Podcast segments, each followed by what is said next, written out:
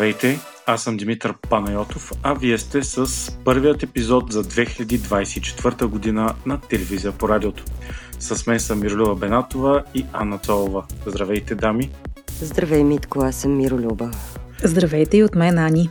За какво ще си говорим в тази първа работна и нова седмица от 24 година, в която не се случиха на пръв поглед кой знае какви неща, но има някоя и друга интересна новина. Имаме няколко неща, които поне нашето внимание или моето да говоря от свое име са ни направили впечатление. За мен най-важната новина, може би и предвид моя ресор криминален, е смъртта на човека, който беше преследван от полицайите в Стара Загора. Човека, който почина при арест Пламен Пенев. Това от една страна. Естествено, Доган, писмото на Доган, лидерството в ДПС, как се очертава, разговорите за евентуалната ротация, кои министри ще останат, кои не и така нататък. Може би да започнем точно от новината за загиналия или убития, съда ще реши човек в Стара Загора, като накратко става въпрос за преследване от страна на полицаи на човек, който по сигнал е заплашвал непълнолетни с нож. В съответствие той бива преследван от а, много полицаи, от, отказва да, да, да се почини на, на полицаите. В последствие също излиза съдебна експертиза, че той умира по време на задържането си от удушаване, тъй като, доколкото знам, пет души са лежали върху него. И от тук идват и сравнения с а, Джордж Флойд в Америка, който беше убит по подобен начин и което предизвикаха едни от най-големите протести в новата история на САЩ. Преди да правим сравнения с протести в Штатите, с различни тълкования и въобще реакции, които обществото може да има по отношение на смъртта по време на арест, все пак да останем в България, предлагам за едно известно време и да видим точно какво се случва, защо се случва, какви са причините, които водят до, до това някой да почине по време на арест. Тук в случая стана ясно, между другото препоръчвам и ще качим линк след това. Една статия на Полина Паунова, която се казва Конвулсиите на МВР в Стара Загора, хронология на една смърт. В нея тя доста подробно разказва известното до момента и не само известното, и по нейни а, източници информация, която тя е събрала за това какво се е случило всъщност и за начина по който МВР отново не за първи път опитва да умалуважи тази смърт, която може би е по непредпазливост от страна на полицаите. А, факт е, че този човек се е държал агресивно, а, автомобила му е правил странни маневри, блъскал се в други коли. Получен е сигнал, но на този сигнал се явяват 9 патрулки. Това са сигурно всички патрулки на Старозагорската полиция и в следващия момент, след като успяват да изкарат Пламен Пенев от автомобила, полицаите се фърлят върху него. От запис, видеозапис разпространен в интернет се вижда и така неадекватна ситуация, неадекватно действие от страна на част от полицайите. Един се опитва да счупи стъклото на автомобила с крак, друг се суети, върху този човек се фърлят няколко други. Според резултатите от експертизата, цитирани от а, Полина Пълнова в Капитал, върху този човек е имало 500 кг. Ясно е, че няма как да оживее при това положение, а той е бил а, оказва се, че е бил а, с параноидна шизофрения. Тоест, човек с психически отклонения, регистриран. Ясно е, че е бил агресивен. И от тук вече идват въпросите, подготвени ли са българските полицаи за различни действия за деескалация на напрежението. А такива ситуации може да има най-различни. От такъв агресивен човек вследствие на най-различни неща той може да е агресивен, до потушаване на, на сблъсъци, на протести и така нататък. Стана дума и при протеста срещу БФС, че българските полицаи не минават никаква по-специфична подготовка за деескалация. Аз Освен... може в а, този момент, когато споменахме БФС, да разкажа една лична история, за която научих съвсем наскоро.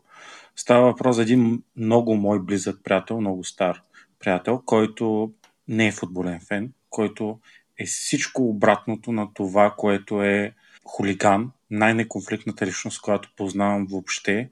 По никакъв начин не изглежда като някакъв конфликтен човек. Не го бях виждал от месеци нещо и го видях миналия месец преди коледа и го виждам с сменена физиономия. Направо се стреснах, наистина се стреснах и го питаха, ще запазя името му в тайна, естествено. Какво, какво ти е станало, човече?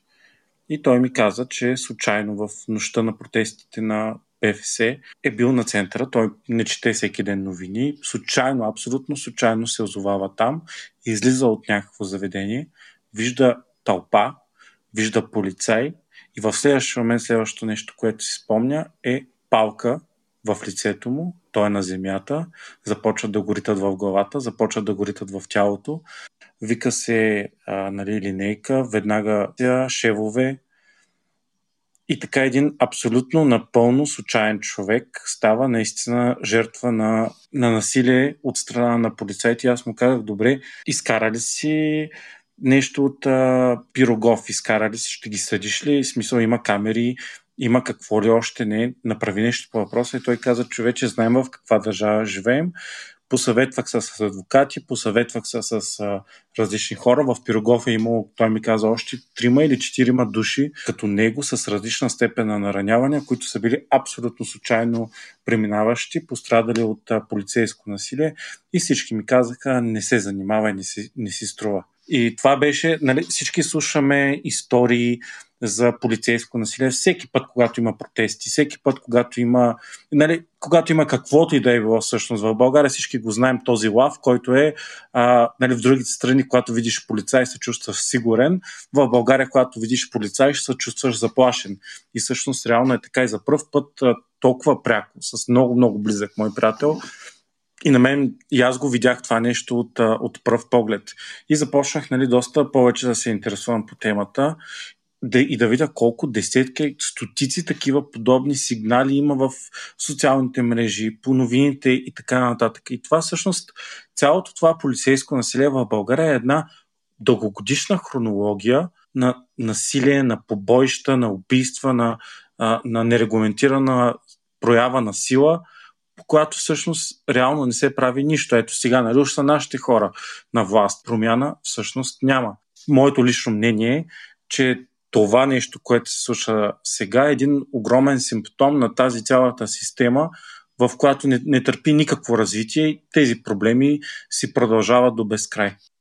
Така е. МВР и друг път сме имали повод да говорим точно покрай протестите срещу БФС, че всъщност е една много нереформирана система. Полицайите имат доста по-слаба подготовка последните години. Подбора вече е доста не е много престижно да бъдеш полицай. Влиза се с много ниски оценки. И това, което отново сега се повтаря покрай тази история, е, че всъщност полицайите минават психологически тест само при постъпването на работа. Преди години имаше така наречения реподбор а, и той, това е една практика, която се приема на нож, естествено, от полицаите, като те пратят на, в Института по психология на МВР за реподбор и се приема като някаква а, разчистване на сметки, санкция. Може да се злоупотребява, разбира се, но от друга страна пък, ако махнем това, че може да се злоупотребява с реподбора, с това, че те пращат на психолог, изкарват те негоден и по този начин по-лесно може да бъдеш отстранен. Това е едното, негативния прочит. Но от друга страна пък е нормално хора, които работят толкова тежка работа, в която непрекъснато са изложени на много големи конфликти, на много голямо напрежение и на професионално прегаряне. Изобщо безкрайно много неща се случват. Да има периодично психологическа то не е подбор, просто психологическа оценка, как се променяш, как ти се променя мотивацията, как ти се променя възможността да работиш, има ли нещо, което се случва, дори да бъдеш подкрепен, защото полицаите, освен че са зле обучени по хиляди причини, те не са и много подкрепени. А психологическата подкрепа, тя също е подкрепата. Психологията не е враг. А не трябва да се гледа само от страна на разчистване на сметки. Та, всъщност, като минем само от това, че е, минават за психологическа годност в самото начало, подкрепата, въобще обученията за това как да се прави деескалация, как да се постъпва в такива сложни ситуации е никаква. Няма как да не се стига до такива ситуации, до които се стига и виждаме, като тая смърт в Стара Загора. От която на този етап се смята, че полицаите са действали неадекватно, без никаква причина са се фърлили върху този човек петима-шестима души и той просто се е задушил. Имаше такъв случай 2005 година, не точно при същите обстоятелства, но пак при задържане тогава ставаше въпрос за Ангел Димитров, чората от Благоевград. Всъщност той отново почина при задушаване. Там ставаше дума, че се получава това нещо при дълго време, ако седиш с белезници зад гърба, легнал на земята, че се нарушава а, възможността да дишаш нормално и особено ако си с наднормено тегло, имаш някакъв сърдечен проблем има някакви такива допълнителни фактори, шанса да, да починеш е голям. Но всъщност българските полицаи, освен че не са подготвени, освен че нивото вече и сред тях е ниско, не получават и адекватна подкрепа и а, това е. Няма как да разчитаме кой знае колко много на тях. Аз ще се хвана за една дума, която и двамата във вашия така, дълъг разговор употребихте няколко пъти. Това е думата доверие и по-скоро липса на доверие. И с риск да сменя темата и да премина към следващите теми, ще направя една такава аналогия.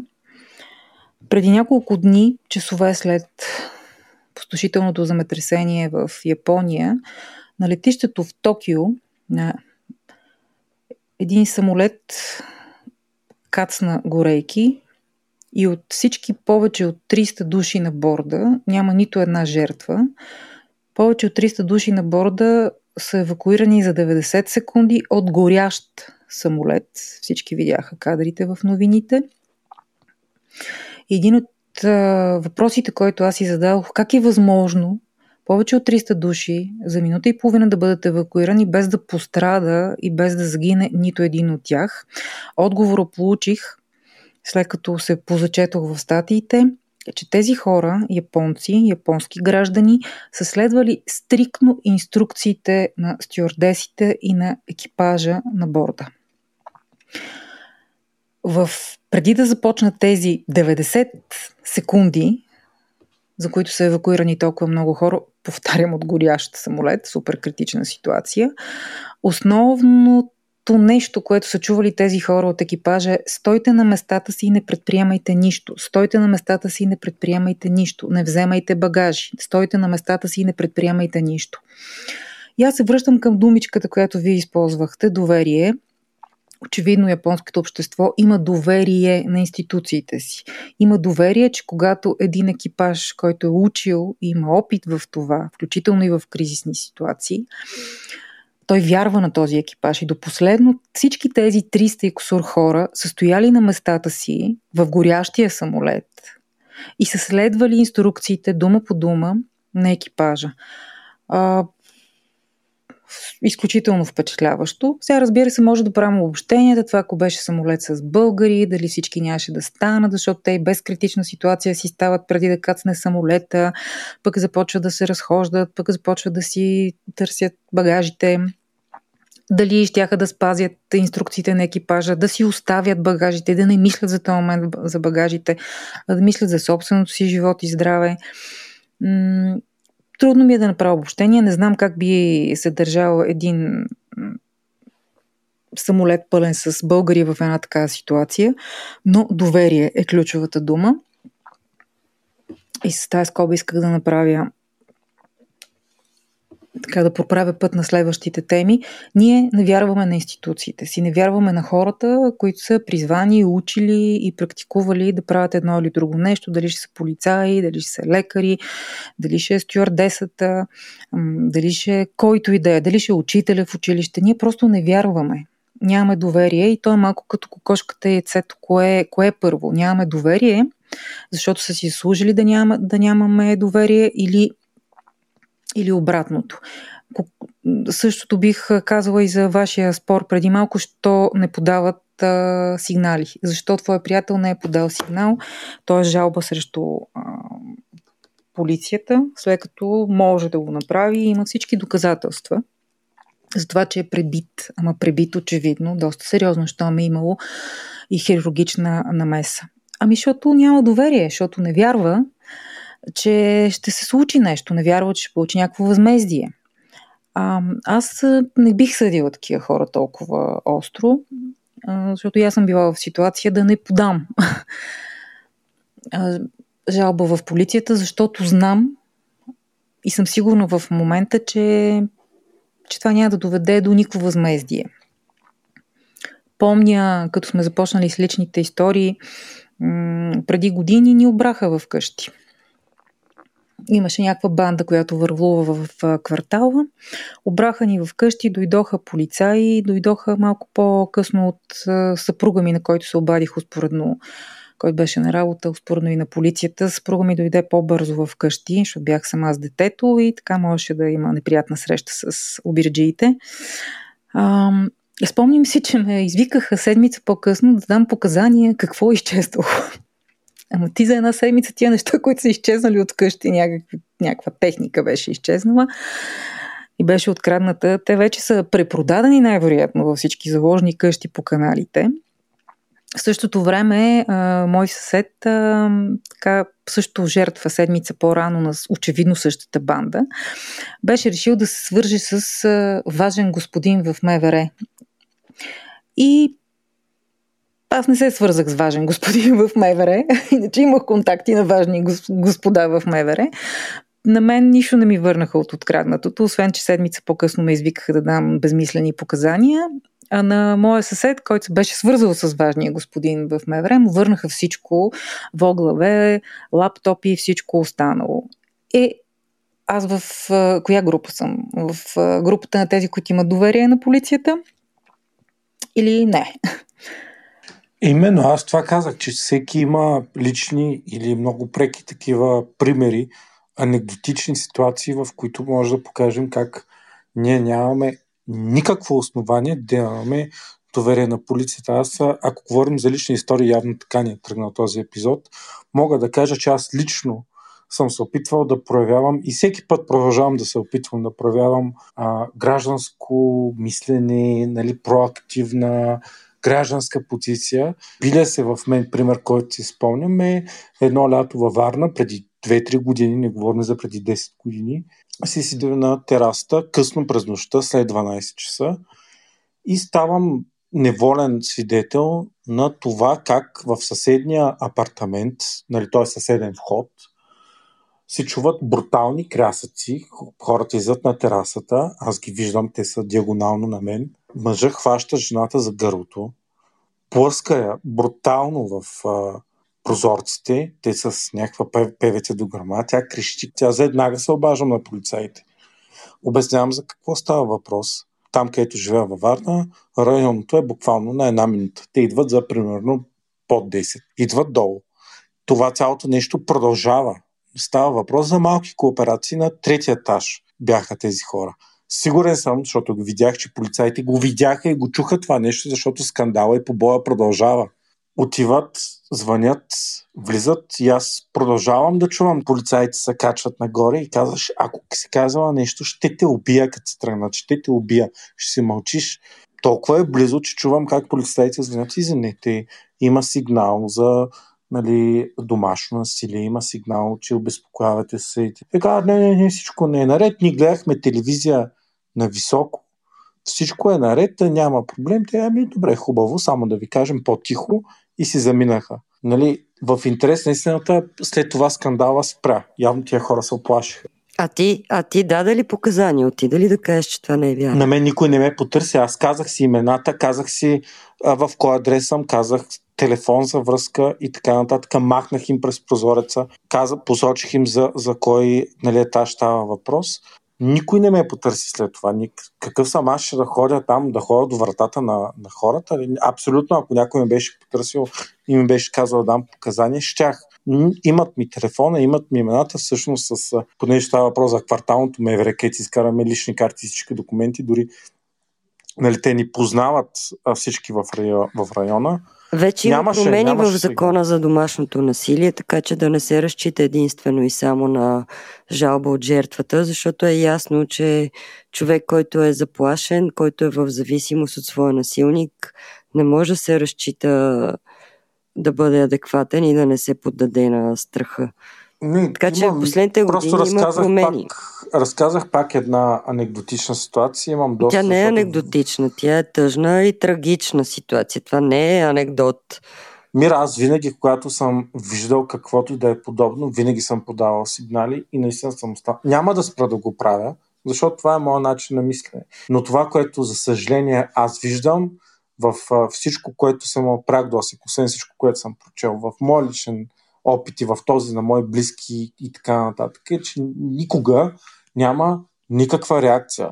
Като а, колко пъти съм слушал обрани апартаменти, някой е обран по средата на улицата посред бял ден, а, подава, отива човека, подава жалба от а, а, нали, даже те ги знаят. Абе, ние ги знаем тия, кои са, които са те обрали и така нататък, ама нищо не може да направим. Продължавам това, което Анна каза, доверие, доверие няма. Просто няма. няма нямаш, нямаш, нямаш доверие, че действат и изпълнителната, и съдебната власт. То съда е накрая, преди това е прокуратурата, която също така има много голямо участие в а, разследванията. Прокуратурата е част от коя вас се води? Аз мисля, че от съдебната. Доста, доста съществено. Да, така е. А, за да не изглежда и да не звучи като няма да участваме в никакви процеси, защото нямаме доверие. Да, разбира се, че подаваме и винаги трябва да подаваме сигнали, въпреки не очаквания от нас финал на една или друга история. Всеки един от нас има такива истории. Аз много подавам сигнали за деца в беда имаше един телефон 116-111, мисля, че вече е променен за деца, които са жертва на насилие, на домашно насилие. И всякакви абсурди, разбира се, съм попадала, като това да се обадя в събота на обяд, защото виждам дете, което е малтретирано от родителя си и оттам да ми кажат, че социалните служби не работят събота и неделя и така нататък и така нататък. Но въпреки това, въпреки това, въпреки това, не трябва да спираме да подаваме жалби, когато и сигнали, когато виждаме човек в беда. Един невероятно въздействащ експеримент на неправителствена организация, ще сложим линк към видеото по-късно, в блок, столичен блок, голям столичен блок в крайен квартал, където беше убита жена от своя партньор, малтретирана продължително в продължение на дълги, дълги, дълги минути. И експеримента представлява следното. Тази група, тази организация найма апартамент в същия блок, разполага там сериозни перкуси, барабани, и започва в часа, в който са започнали виковете на тази жена, защото е убита след много сериозен побой, започва да свири с перкусите, с барабаните. На втората или на третата минута вече има човек, който звъни на вратата, за да се оплаче от прекалено силния шум. Оказва се, че в нощта на смъртта на тази млада жена – убита от своя партньор, никой нито е позвонил на апартамент, където е извършено това зловещо престъпление, нито се е обадил на полицията в продължение на тези дълги, дълги, дълги минути. А, така че, когато става въпрос за застрашаващо, живот, застрашаващо живота и здравето действие, на което ставаме свидетели, никога, никога не трябва да мълчим и да не се намесваме, колкото и пъти да сме се сблъсквали с отвратителната развръзка и не наказване на тези несправедливости. Защото може от нашето обаждане да зависи живота на някой човек. Много много интересен, по много интересен и неочакван за мен начин се разви разговора ни тази вечер. Аз само искам в този контекст, преди да сме минали на други теми, да припомня един друг случай, защото да, наистина много са тези истории, в които, за съжаление, и жалби не са помагали. Имаше една история, която аз бях разказвала професионално. Казваше се Четири жалби, едно погребение. Ставаше дума за една жена, която е жертва на домашно насилие, която беше пускала четири жалби до полицията и до прокуратурата. Беше много постоянна в това. Мъжа беше много влиятелен. И въпреки че имаше и ограничителна заповед. В крайна сметка той е застреля на публично място. След това се оказа, че пистолета, с който е застрелял, всъщност не трябва да е в него, защото много отдавна му е изтекло разрешителното и службата за контрол на общоопасните средства, по- по-известна като КОС, която е към МВР, Естествено, не беше минало да му прибере пистолета. Това е задължение на тази служба. Тогава имаше проверка колко такива оръжия отлежават някъде, където разрешителните много отдавна са изтекли. Не си спомням какъв беше резултата. Но всъщност жената си отиде въпреки жалбите и а, пак да кажа и прокуратурата има много голямо значение. В много от случаите, дори полицията да разследва, накрая прокуратурата има последната дума и прекратява.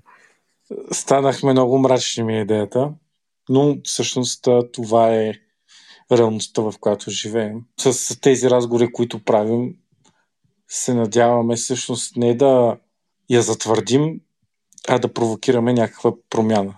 Според мен поне това е нашата роля като журналисти. И Анна, това видео, за което каза и тази кампания за блока е много силно и на мен много ми се е запечатала главата. Става въпрос за да им дадем нали, акредитация за кампания на Fine Acts ще сложим със сигурност линк към това видео. Наистина е много въздействащо и точно така трябва да се прави социална промяна, защото от всички разговори за домашно насилие и теми и всякакви неща, не искам да ги подценявам по никакъв начин. На мен точно това видео толкова дълбоко ми се е забило в главата, че наистина много ме вдъхнови да, чета и да работя също по тази тема. Видеото е страхотно и експериментът е страхотен. Аз само да кажа една скоба, къде разбрах за него. Преди няколко години по време на едно мое обучение, един от участниците беше решил да говори в презентацията си, върху която тренирахме, както става обикновено по време на обученията, за домашното насилие и беше включил отказ от видеото. По много интересен начин го въведе. Никога не ми се е случвало. 12 души участници, 12 души да плачат, докато този човек презентираше. Видеото е много силно начина по който участника в обучението въведе и изобщо представи темата беше също много въздействаща, но, но, но да, заслужава си да се види, защото събужда. Този проект събужда. Именно по този начин трябва да се прави промяна. Тя не става винаги с сурови факти, да казваме това е черно, това е бяло. Много често става и то е психологически и социологично и всякак доказвам, че става въпрос с нали, когато повлияеш емоционално. Винаги. Не много Винаги. често. Винаги. Така че поздравления на Fine акции. За мен наистина това видео е пример за това как се правят такива кампании. Искам да преминем вече към следващата важна тема в тази начин. Не е чак толкова събитие на първа работна седмица от новата година, а именно неочакваното съобщение на Ахмед Доган, който отказва на Делян Пески да бъде единствен председател на ДПС. И се оказва, че ДПС най-вероятно, поне по искане на Доган, ще има двама съпредседатели. Анна, може ли да разкажеш малко повече за всичко това? И без да е минала партийната сбирка на ДПС, с която вече ще се бетонира избора на двама председатели, до сега историята показва, че каквото поиска Доган в ДПС, а и не само в ДПС, но сега върху ДПС сме се концентрирали, това се случва което означава, че ще има двама председатели, съпредседатели Движението за права и свободи. Това е Делян Певски и Джевдет Чекаров, много известно а, име от а, историята на Движението за права и свободи. Може би малко по-късно ще припомним някои факти от неговото житие и битие в политическия смисъл на тази дума. Единият прочит на това писмо след новогодишно на Ахмед Доган е, че той отказва да даде цялата партийна власт в ръцете на Делян Пейски, каквито бяха предположенията, защото той беше единствения кандидат за председател на Движението за права и свободи. Това е единия прочит. Има и друг прочит. Някои са прочели в това писмо страх, притеснение, изпускане на контрола в движението от страна на Доган, но ще коментираме и тези важни реплики от това писмо. А третото, което искам да кажа, е, че в предишния, може би или по-предишния епизод, Мира, като станала вече традиционно пророчица в нашия подкаст, пусна едно изречение, което аз няма да забравя и сега ще се опитам да припомня и да префразирам, че май тая работа с Делен Певски, председател на ДПС, няма да стане, защото малко са му разклатени позициите. Мира към теб. А, да, това, което аз казах е, че се знае, че има брожения от страна на структурите и че тези брожения вероятно няма да са толкова лесни за преодоляване.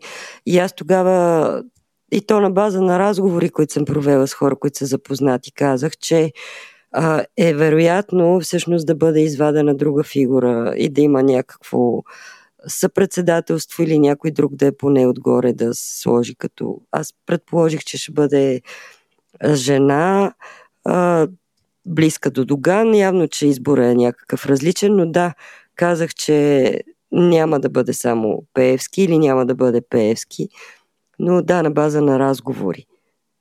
Интересно е, самото писмо има някои реплики вътре, които мене много ме впечатлиха, но една от тях просто ми е топ. А, от писмото на Доган, който казва, че ДПС е на път да се превърне в корпоративна платена партийна организация. Това направо ме разплака. Доган, който жали да не биде случайно да стане корпоративна партията, която той направи корпоративна самият той, който много се гордееше, че той е човек, който раздава порциите и че а, има силата да определя кой да взима обществени поръчки, при кого да отиват парите и оказваше с такъв плам. А, той обясняваше при Слави Трифонов на времето за обръчите от фирми, за финансирането и че това е вреда на нещата. И сега изведнъж Доган пише ДПС на път да се превърне в корпоративна платена партийна организация. Не може да бъде. Да, това, това е важното изречение от това писмо. Освен новината, че ще има два съпредседатели ДПС, корпоративна, платена партийна организация. Тук някъде се прокрадва, според някои анализатори текстове, които четох пред седмицата, може би не е категоричната увереност на Доган, че държи под контрол всичко в ДПС. Може би не случайно това изречение е публикувано. А впрочем, това е писмо, публикувано на сайта на Движението за права и свободи. В писмена форма е всичко, върху което разсъждаваме. Доган не е давал интервюта и така не сме чували гласа му а, от доста време. Но да, това е, това е акцента. Ти как го четеш, Мира? Това. Освен такава привидна загриженост за доброто и добруването на България и на хората, защото в това писмо и такъв призив има. Ами, аз чух днес един анализ на Илхан Андай, друг път съм го цитирала, журналиста Илхан Андай от Кърджали, който винаги казвам, че като говори Илхан Андай, все едно говори Доган или близките до него. И чух а, какво каза Илхан той каза, че има много анкара в това писмо. Той спомена, че на последното честване на Тюркян Чешма, което беше преди няколко дни, всъщност е имало по такъв адрес възпоминателен от Ердоган и от негови близки, но нямало е представител от Турция на това възпоменание, на което там водеща роля имаше Делян Пеевски, който излезе, говори, обясняваше как трябва да се върне връзката на елита политическия с структурите и така нататък, но от Турция нямало никакви а, присъстващи официални лица, което не е маловажно. И всъщност може би се губи връзката с Турция, която не е а, маловажна за, за ДПС. Това от една страна.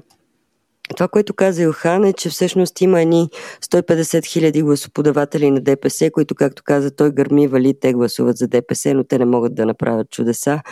А, но те са твърдото ядро. Там нататък трябва да има и разширяване и че всъщност амбицията е ДПС да стане втора политическа сила но как това ще се случи не е ясно и че Доган много отдавна поставя задачи с тая задача не се е справил Карадеяш, за Карадеяш, сега ще видим дали Певски ще се справи заедно с Джевдет Чакъров, да се върнат едни 400 хиляди гласа, които отгоре, които ДПС имаше през 2009 година, когато с организацията на изборите се, се занимаваше Касим Дал. Всъщност този резултат, който той тогава направи, никой под никаква форма не може да го стигне. Доколкото знам, тогава Доган се е скарал на Касим Дал, защо има толкова висок резултат. И даже имало анулиране на някакви бюлетини, трябва да се намали резултата по заповед на Доган. И сега ги търси тези 400 хиляди гласа, смята, че вече му е дошло времето за такъв висок резултат. Това, което каза uh, Илхан Андай, беше, че всъщност е избран Джевдет Чакъров като CV. Малко като така куха физио, като физиономия като добро CV, а, с така много добри контакти, в либералните среди, във всички институции, но по-скоро като някаква куха фигура, като мюре. И че така от думите на Илхан Андеев станах с впечатление, че продължава водещата роля на Делян Певски, но да има един с турско име, който да потуши малко страстите в а, низовите организации. Когато казваш Турция и това, че на Джевдет Чакъров, а ние ще сложим линк от една статия към Off News, където се разказва за политическото творчество, така да се каже, на Джевдет Чакъров, за да могат нашите слушатели да си припомнят. Той е не случайна. Той не е, не, той е не случайна фигура в ДПС. Но когато каза за Турция, може би добре да припомним на хората, които ни слушат. 2016 година, когато през проправителствени турски медии, след това и беше потвърдено и официално, Турция забрани на Ахмед Доган и Делян Пеевски да влизат на територията на Турция. Това е момент, в който ние така и не разбрахме точно за какво става въпрос, но се случваше в момент, в който беше ни изгвернат Лютви Местан, заради негови твърди лютви места, антируски изказвания. А, изобщо а, историята и контекстът е много интересен, така че за всички, които се интересуват, е хубаво да прочитат и такъв линк ще сложим. Говореше тогава, се тогава, че става въпрос за контрабанда на цигари. Това беше едната причина, е, че която беше, беше изтъкната, да. че, че а, Певски и Доган захранват опозиционерите на Ердоган с цигари. Имаше и, такъв е доклад на турското разузнаване. Да, и това изтече също през проправителствени турски медии. А, но така или иначе да, че захранват с незаконни, а, незаконен тютюн опозиционерите и защо враговете, вътрешните врагове на Ердоган в Турция, но това беше една изключител, един изключително интересен период, в който започнаха сериозни промени в движението за права и а, свободи. Тогава певските медии си спомням как а, отговориха на тази забрана. Помня едно заглавие, в което сравняваха Ахмед Доган с Васил Левски. Новия Васил Левски, който пази България от разпокъсване и така нататък, и така нататък. Не, отварям тази скоба, защото тя е интересна, но понеже има много контексти, много детайли, ще сложим линкове за всички, които се интересуват, защото е важно да си кажем, че нищо не започва от днес. Нищо не започва на 3 януари, когато Ахмед Оган пише едно писмо и го разпространява през прес-центъра си. Интересно е само да кажем, че като се говори за това, че Джевдет Чакъров, който е бивш министър на екологията от времето на Тройната коалиция, че с перфектното си вид, то наистина му звучи така перфектно. В крайна сметка, издайничеството, че всъщност Мюре е по-скоро това, че винаги Йохан Кючук е смятан за актуалното европейско лице на ДПС, а всъщност не е избран той Даже за него се говореше, че може да бъде дигнат и дори за председател на партията, но всъщност това не се случва. Вади се човек от дълбоки архив, така да кажем. И може Два би пъти... този човек е под някаква форма зависим. Докато ви слушам, като човек, който не е толкова исторически запознат с а, историята на ДПС, като прак свидетел, две неща ми излизат като въпрос. Първо, това, това означава ли, че все още Ахмед Оган държи юзите в ДПС, което ние подложихме под съмнение в последните епизоди, като казахме, доколкото си спомням като фактология или като слухове, че а, всъщност новото силно лице в ДПС е Делян Пески, че Ахмед Доган е много сериозно затънал в дългове заради Тец Варна и така нататък. Говорихме за такива слухове, интервюта и неща. Това означава ли, че Ахмед Доган все още наистина си е кардинала, нали, сивия кардинал на ДПС? Според мен не. Според мен а, просто той е говорителя на това, което трябва да се случи. И втория ми въпрос е точно свързан с това. Кой е говорителя? Това потвърждава ли това, което вие казахте, че ДПС наистина си е турска партия, под турска нямам предвид, за която гласуват българските мисулмани и турци, а партия контролирана пряко от Анкара. Не, тя не е контролирана mm. пряко от Анкара и никога не е била. Но... Примера, който дадох преди малко, го потвърждава, но, Мира, извинявай, че те прекъснах. Всъщност, най-сериозното ядро от гласоподаватели са българските турци и всъщност без тях няма да съществува ДПС. Добре, като... И, и това, което продължава да ги кара да гласуват, освен а, това, което много пъти сме говорили, нали, това, че са под някаква форма има феодална зависимост и така нататък, но това не се отнася за всички, е всъщност а, това, което е на дъното на създаването на ДПС. Така наречения възродителен процес, терора над тези хора по времето на социализма, това е нещо, което не може да бъде задраскано и не може просто с появата на Пеевски партията да стане просто една технократска партия и той да си развее портфейла и всичко да приключи. Така че не е толкова просто. Добре, Мира, а когато казваш това, което Доган казва според теб и твоите знания и информатори и източници, е това, което някой друг иска да каже, нали? това, че той е говорител.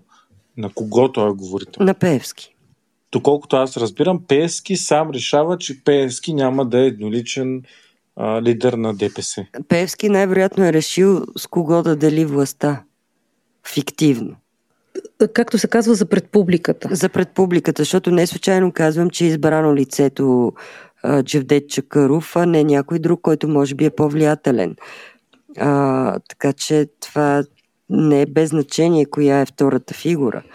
И, и тръгнах да казвам, че според мен е избран човек, който си има лостове, с които може да бъде окрутен и да, да му се оказва влияние, ще кажа моето предположение, че всъщност излезе така миналата година една информация, че неговия син а, Сами Чакаров е съдружник в един от най-големите соларни паркове в България участва в инвестиция с над 200 милиона лева за проекта, освен сина на Джавдет Чакъров, Сами Чакъров, са и акционерите в Еврохолд, Тасен Христов и Кирил Бошов и Велислав Христов. Те са сега вече собственици на Електрохолд. Така че всъщност това са сериозни бизнес отношения, които има очевидно семейството на Джевдет Чакаров и много лесно могат да бъдат дръпнати нишки и насами и натам, да бъде заплашван един човек, който има и големи интереси в бизнеса. Така че не е случайно подбран да е точно той, освен неговото добро CV. А интересно тогава защо масово медиите скочиха с заглавия тип Доган поряза Певски. Е, защото формално е така. Формално така изглежда. Така изглежда, защото очевидно низовите структури а, в Движението за права и свободи, както каза Мира, цитирайки нейните източници, са против едноличната власт на Делян Певски в ДПС. Обаче Пев... Доган не казва не Певски няма да бъде. Той просто изговаря някаква пелена Приемлива. слага. Слага една да. пелена. По-приемлива конфигурация. Това не е ли твърде сложно за тези хора? Ние ли ги подценяваме по физиономии и по това, което четем от тях? Сам си отговори на въпроса. Да мисля толкова сложни схеми, примерно Пески да си преглътне егото, да каже на Доган, виж сега ти ще назначиш този като съпредседател, за да бъде така и така и така. Тоест това звучи като малко а, вътрешни междуособици, някакъв сериал тип Игра на тронове, а, правене на анализи, на схеми. Ма той сериала на... Игра на тронове, той показва живота. А и, и тези хора хич не са глупави, извинявай, ама а, да наречем а, Певски или Доган глупави хора, които са оцелели политически и всякак и економически толкова години, ми се струва доста инфантилно, би го казал. Аз не казвам, че са глупави, а питам толкова ли са умни, наистина? Ми не знам дали са умни, но звучи... са практични. Това са хора, които са практични, които винаги са намирали конкретната формула, която да ги заведе до властта и да ги задържи там по най-добрия според тях начин за конкретни исторически момент. В момента вече се прави постъпка ДПС да влезе във властта, да застъпи по-сериозно и не да е такъв балансьор страничен, а да гони второто място на някои следващи избори. Това е съвсем различна заявка. Дали тя ще бъде постигната е нещо съвсем друго. Ние не знаем. Междувременно на този етап е ясно, че ДПС няма да се включи официално в сглобката след ротацията през месец март, когато Мария Габриел ще стане министър-председател според тези договорки, на които ставаме свидетели. Имаше някакъв опит на Бойко Борисов да предложи публично на ДПС официално да вземе места в кабинета, но както се казва, ДПС именно защото не са за подценяване, много добре знаят, че в момента няма никаква причина да носят негативите на тази странна и критикувана от всякъде е, конфигурация, наречена сглобка и за това ще продължат да имат свои хора, но не официално, не партийно обвързани. Каквито, впрочем, е имало с повече или с по-малко доказателства във всички кабинети през изминалите сигурно 15 години. Официално, разбира се, ДПС са участвали във властта, в тройната коалиция. И не само, но в неофициално то си качество, те участват в знакови министерства през изминалите години по време на управлението на ГЕРБ, заедно с всичките там, които им бяха патерици и подпиралки, различните партии и конфигурации, участват доста активно. Така че ДПС може би цели, и това мисля даже и изговаря, но търсим втора позиция на следващи парламентарни избори, но в момента за тях е изключително неизгодно да застанат официално с политически лица. Интересно е да видим какво ще стане с а, така наречените регулатори и какво ще стане с избора на новите управленски органи в тези регулатори, защото това сме си го говорили няколко пъти, пак ще го кажа. Всъщност там ще си проличи истинското властово разделение, защото това са едни регулатори, които се избират с много дълги мандати. И реално те определят кой и как да бъде позициониран и в бизнеса и насякъде. И са до този момент като бухалки. Знаем. Дали това ще се промени, ще видим. От всички страни заявяват, че започват разговори, преговори за имената, за компетенциите на хората, които ще вземат тези позиции. Аз цитирах веднъж едно интервю предколедно на Кирил Петков по BTV, където отношението към и остротата, с която се заявяваше, че регулаторите не трябва да бъдат бухалки, беше изчезнала тази острота. М- ще видим. След нова година казаха, че с това ще се а, занимават. Интересно е да, да си спомним как се избраха подуправителите на БНБ. Министъра на финансите по времето на правителството Решарски, който беше от а, ДПС, Петър Чубанов, в момента е подуправител на БНБ, балансиран на другата страна от Андрей Гюров. Гюров, извинете за замислене. От Продължаваме промяната. От Продължаваме промяната. И всъщност там много бързо се разбраха. На тебе това, на тебе това и, и мина и замина. Може, вече пътя дали, е проправен. Дали няма да е това модела. Да, пътя е проправен, изглежда. А, но сега... Тези неща предстои да видим както се казва. Има ли още нещо, което ви беше интересно от изминалите 10 дни горе-долу? Аз гледах какво, с какво моя информационен балон в социалните мрежи е пълен. Поне в моя информационен балон две теми бяха доминиращи по време на празниците. Едната беше празничната реч на Румен Радев, която много хора бойкотираха и в 11.55 са изключили телевизорите си.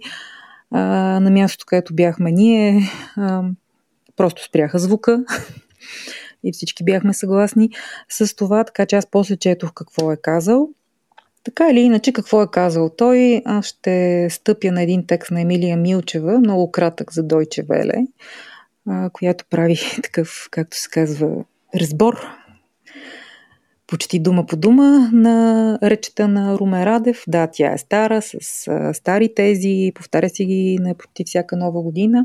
Но какво обобщава Емилия Милчева? В словото на Руме Радев прозвучаха две лесни за разчитане послания. И двете спокойно можеха да бъдат казани от руската посланничка в София.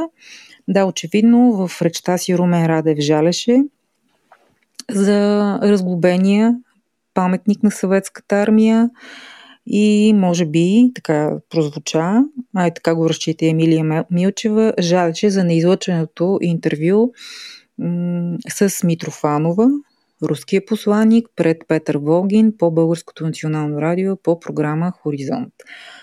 А, за бъдещето не каза нещо, но така или иначе жалбата по историческата памет. Впрочем, словосъчетание е често използвано и от проруски говорители, включително и от руския посланник, от представители на Възраждане, има такъв народ и всички останали симпатизиращи на Русия в политическия спектър. Всичките тия думички бяха повторени от Румен Раде в новогодишната си реч. Той и аз жаля за историческата памет, която не съществува.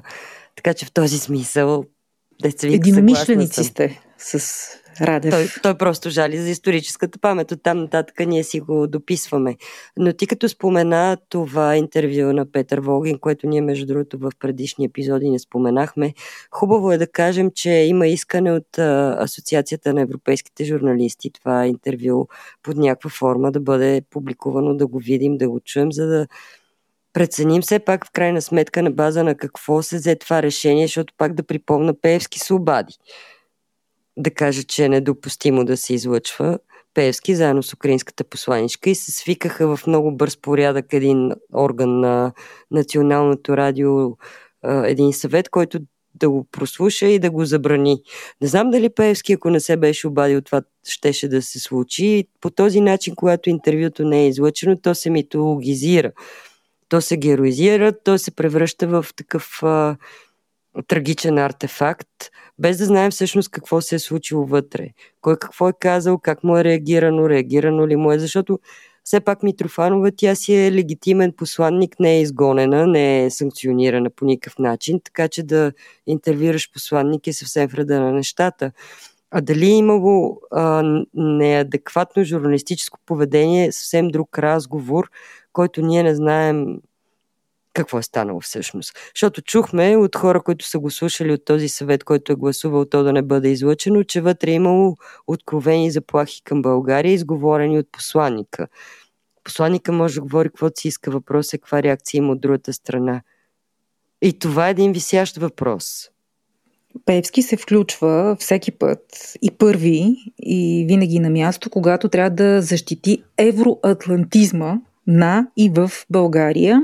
Очевидно е роля, която той е поел за себе си. Получава му се, защото всяка, всяка една негова дума в писмена или в друга форма намира изява в големите медии, коментира се, цитира се навсякъде. Факт е, че Певски реагира срещу това интервю. Факт е също така, че ние не сме чули интервюто и е факт, че участниците в това интервю и водещия и интервюираната са героизирани. Общо взето се направи услуга на участниците в това интервю. Напълно съм съгласна. И реално и ще... от професионална гледна точка ние не знаем какво се е случило. И аз това ще кажа, че можем да предполагаме. Да, можем да предполагаме само. Ама не знаем. поведението Ама не знаем, на... но не знаем. Волгин, и когато един журналист, момент. ако приемем, че един журналист не спазва журналистическата етика, но в следващия момент а, му гостува директора на радиото и, и не виждаме да има някакъв проблем с професионализма на този, този колега, всъщност това прилича на една много голяма игра. Защото един човек или си спазва професионалните ангажименти и постъпва професионално, или не. Според Другото ръководството е... на радиото той не е изпълнил професионалните си ангажименти и се е държал неетично журналистически само в това интервю. Явно всичко останало е приемливо. Но продължавам да, да, да припомням, че всъщност има искане и от СЕМ също, за да се предаде това интервю, ще да се види за какво става дума. Но както много други неща в а, нашата реалност, всичко ден до пладне, а, в общини наистина ситуацията такава каквато е в момента. Тя си изигра ролята на героизиране на автора на интервюто, а, създаване на почва да се говори за цензура, защото да, има такава почва. Ние не знаем точно какво се е случило и би могло да бъде и цензура и нищо повече. Да, така е. А, така е. Докато стоим на тази тема, и сме обули, както се казва, руските бутуши, да кажа, че знамето на пилона в Рожен се къса. Не случайно казвам руските бутуши, защото БСП предлага Румен Радев да го поддържа това знаме. Понеже приключихме и го отчетохме, Мира мисля, отчете все пак този пилон в годишния обзор. Това беше едно събитие с изключителна важност и а, много партийни и непартийни функционери се качиха на този пилон, за да си крещят политическите послания от него, но знамето на пилона в Рожен са къса, БСП са сигнализирали, изпратили са, показали са снимков материал, факт, скъсало се а, знамето. Румен Радев беше там на откриването на пилона, даже някакви пари бяха гласувани от неговия служебен кабинет а, за изграждането на пилона, така че каква е съдбата на знамето на пилона в Рожен, за сега е неизвестно дали ще поеме хвърлена търкавица Румен Радев от БСП, не знаем. Скопичка беше това. Благодаря, затваряме. Казах, две теми в моя балон са били много актуални. Едната беше речта на Радев, която явно никой не е слушал, но след това после е чел какво е казал, за да се възмущават. И а, другата беше качеството на новогодишната програма която е представена на вниманието на драгия зрител от трите национални телевизии. Аз много с риск да прозвуча така патетично и поетично, обаче ми се иска да прочета един много кратък отказ от много любим мой роман. Знам, че и намира е любим, любим. Преди повече от 10 и колко години, а сигурно 15 вече, този роман, мисля, го четохме и го анализирахме и споделяхме. Изворът на Айн Ранд мисля първия публикуван на български. Някой от моите приятели беше припомнил пост на Веселина Седларска от миналата година по това време. Очевидно пост в публикация в Фейсбук, провокирана и написана отново заради новогодишните програми на телевизиите. Ще прочета този отказ. Това са думи на главния герой, талантливия архитект в изворът. И думите са следните. Уби представата на човека за ценностите. Уби способността му да разпознава възвишеното или да го постига. Никой няма власт над велики хора. Ние не искаме никакви велики хора, но няма да отричаме самото величие, а ще го унищожим отвътре. Великото е рядко, трудно, изключително. Създай критерии постижими за всички, до последния човек, за най-негодния и ще пресечеш стремежите на всички и на великите и на нищожните. Ще пресечеш всякакъв стремеж към по-добро, към превъзходство, към съвършенство. Присмей се на Роурк, това е талантливи архитект в, в книгата, и обяви Китинг, това е посредствения архитект в книгата, за голям архитект. И вече си унищожил архитектурата. Не си поставяй цели да унищожиш всички храмове, ще оплашиш хората. Издигни в култ посредствеността и храмовете сами ще се изравнят с земята.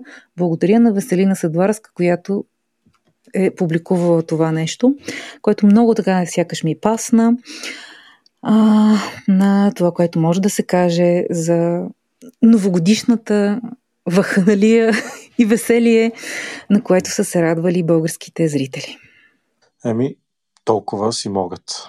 Това е една много дълга тема. Няма да я почваме сега, защото може да отворим още един час. Но в този контекст пък стана ясно пак през тази седмица, че моето любимо предаване с мой любим водещ Васил Върбанов, моят плейлист, ще има нов сезон и тази година, така че не всичко е загубено. Ето добрата новина. Завършваме с добра новина. Браво, и аз, ще, и аз ще използвам повода да закрия предаването така. Ние сме телевизия по радиото в ден, вие не сте. да не бъдем плагиати. Ние сме аз, Мира, Митко и Ани. Благодарим ви, че ни слушате. До скоро. Благодарим ви. Чао, чао.